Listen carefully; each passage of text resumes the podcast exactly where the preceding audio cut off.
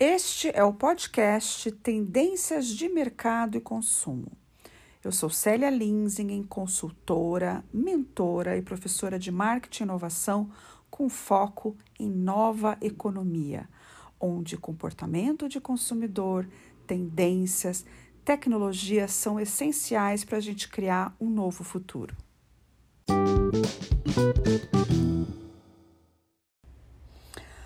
Assunto que eu vou falar hoje, ele tem a ver com o assunto do último episódio, Side Hustle, porque ele vai falar também de um tema que eu estou em dúvida para escolher como que vai ser o título desse episódio. Se vai ser colaborador com status de cliente ou humanização da força de trabalho. Então, até o final, quem sabe eu decida. O que está acontecendo, gente? É, a gente está percebendo que os empregadores estão olhando né, para os seus colaboradores de uma forma muito mais pessoal.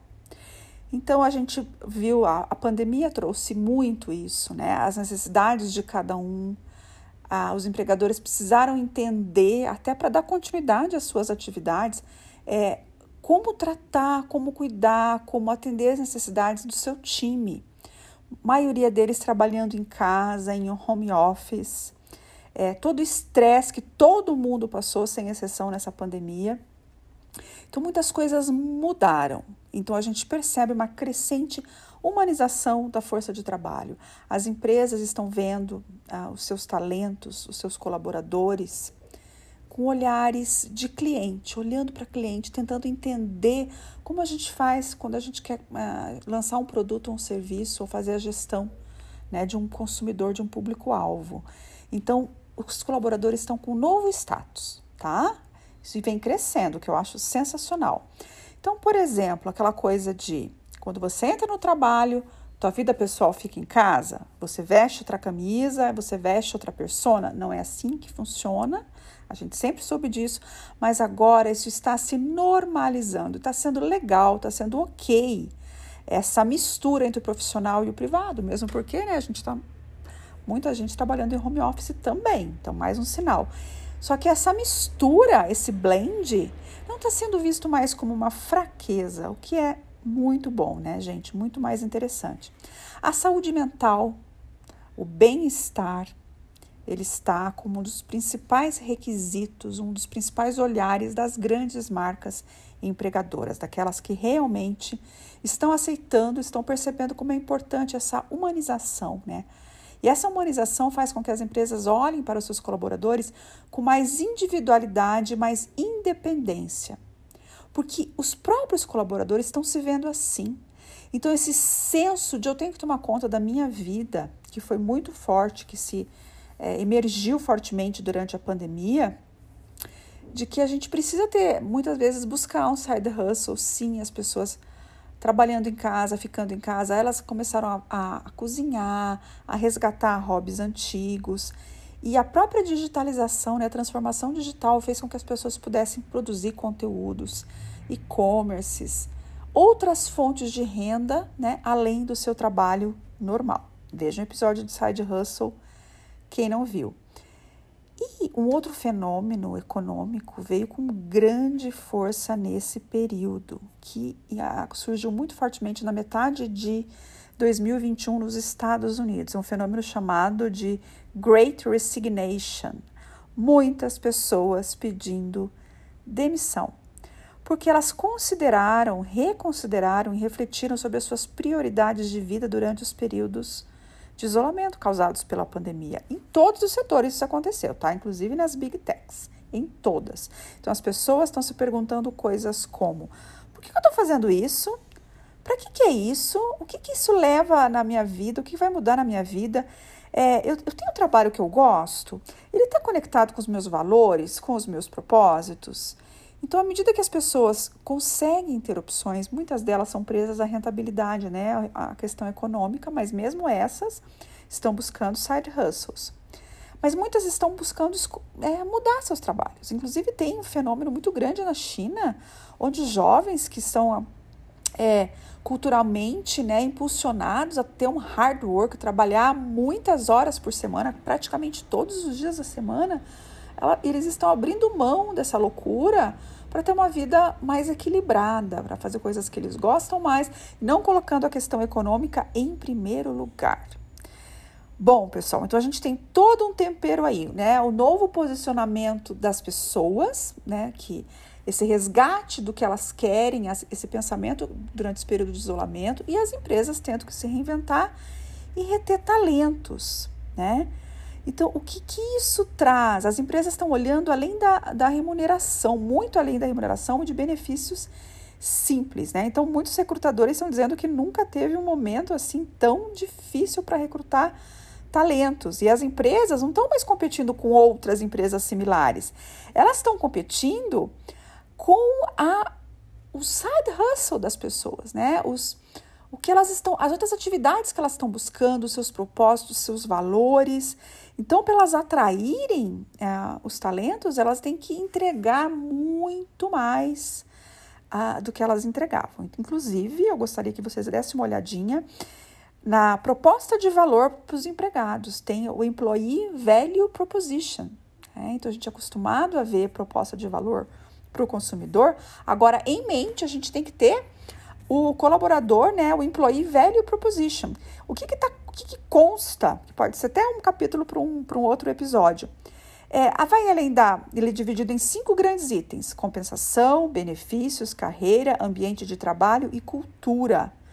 Tá? Então, além da satisfação, né, da compensação com o, salário, a, as promoções, né, a justiça do sistema de avaliação, os benefícios como feriados, seguros, aposentadoria, educação, flexibilidade, família, possibilidade de desenvolvimento de carreira, de é, os, flash, os, os feedbacks que elas têm, de progredir, de se desenvolver, o reconhecimento, a autonomia, né, os seus desafios, entender o seu papel, a importância do seu papel lá dentro, a cultura da empresa, como como os líderes da organização tratam, qual o apoio que você tem, a responsabilidade social, a confiança. Então, muita coisa está aí na proposta de valor para os empregados. E é muito importante, porque a gente tem aí um grande desafio né, para as empresas. Como que elas vão atrair e reter os talentos, né? E os consumidores, né? Que a gente fala muito sobre eles aqui nesse podcast, nesse contexto todo né, desse vínculo que as pessoas estão querendo com a sua própria vida, puxando as rédeas do que é importante para elas e buscando seus planos B, desenvolver seus planos B, né? Que a gente entendeu que o mundo às vezes tem mudanças drásticas e a gente precisa quer estar tá preparado para isso. Então, gente, o poder mudou. O poder, ele meio que saiu das organizações e está muito focado nas pessoas, colaboradores e consumidores. E hoje eu estou falando de colaboradores. E ele saiu do lucro, né, pensando nas empresas, para a prosperidade mútua. E isso é lindo. Esse material é da Corn Ferry, que eu tô, vou falar agora. Antes estava falando um, um, pouco da Accenture. Publicações bem legais. Então, gente, é, as empresas elas precisam colocar os seus colaboradores, é, monitorá-los e nutri-los com relação ao bem-estar e à saúde mental deles. Então, nunca se falou tanto em saúde mental no ambiente corporativo. Nunca foi permitido. Isso não é visto mais como fragilidade. Burnout não é frescura, é uma doença catalogada, é muito sério e está afligindo muitas pessoas.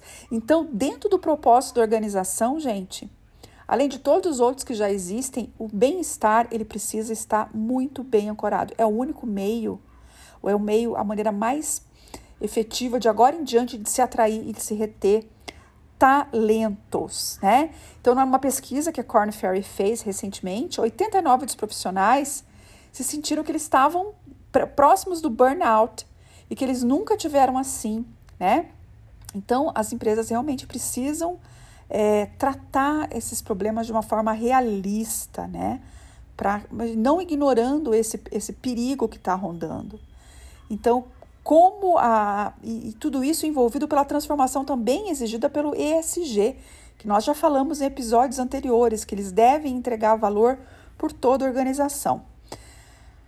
Pessoal, eu achei um material aqui da Corn Ferry que eu achei sensacional, que ela traz, né, é, as empresas, elas têm que é, evoluir do, da, do product driven e do customer centered elas precisam entrar também no Process Driven, no Employee Centered. O que, que é isso? Então, elas tiveram que mudar da lucratividade para um relacionamento de longo prazo com os consumidores, e isso implica em não ter a, a cada transação ser vencedora, de repente você constrói uma relação imaginando que você vai ter várias transações. Ao invés de se concentrar em desenvolver produtos, você se concentra em segmentar e priorizar os consumidores e resolver seus problemas através de produtos e serviços, beleza? E agora a gente está numa nova etapa. Muitas ainda nem estão centralizadas no consumidor, né? Agora a gente está ah, buscando aquelas que sejam centralizadas nos empregados, nos colaboradores, employee centered, que também é buscar relações de longo prazo com eles, reter esses talentos. Então não é se focar no processo e na compliance do processo, e além disso, é segmentar e entender os seus colaboradores. Ao invés daquela longa lista de requerimentos de recompensas, é entender as necessidades de cada empregado, de cada colaborador, né? Ser muito mais ir muito além de personas superficiais. Então a segmentação ela não, dos colaboradores, ela não pode ser feita, ela não deve ser feita pela demografia, gênero, idade, condição social, se é mãe, se tem filho, gente, por favor, tem que ser pelos valores, pelo propósito de cada um. Eu posso ter 50 anos e ter um propósito semelhante a uma pessoa de 20 do, do, gênero masculino. Então, gênero, idade, se eu tenho filho, se eu não tenho filho, se eu casada, desquitada, divorciada, isso não tem a ver, né? A gente tem que segmentar pelo propósito, o que é bem-estar para mim, o que, que eu busco na minha carreira, o que, que é um bem-estar financeiro para mim. Então, isso que deve ser a segmentação, tá?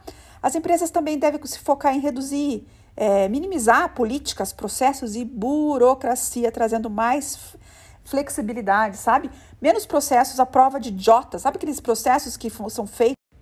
Processos que são feitos só para evitar erros grosseiros, né? Então tem que ser uma coisa mais mais fluida, né? Com mais, dando mais autonomia mais confiança para o seu time.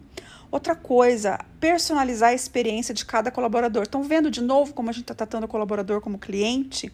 Eles também têm um ciclo de vida como os produtos, né? Então, personalizar e entender a expectativa de cada um deles. Eu sei que não é fácil, mas o caminho é esse, né? Outra coisa, desenvolver líderes inclusivos. Então, segundo a Corn Ferry, apenas apenas 5% dos líderes pesquisados são inclusivos. E sem livros, é, líderes inclusivos, a gente não vai ter um ambiente seguro para o desenvolvimento das plenas competências, habilidades e, dos, e florescimento desses talentos. Pessoal, então é isso que eu queria falar sobre o episódio, né? Como o papel da força de trabalho é, tá diferente, como o olhar das marcas empregadoras deve ser diferente para esse colaborador que a gente está olhando ele como um ser humano muito mais humanizado e que ele é cliente das marcas. Espero que vocês tenham curtido.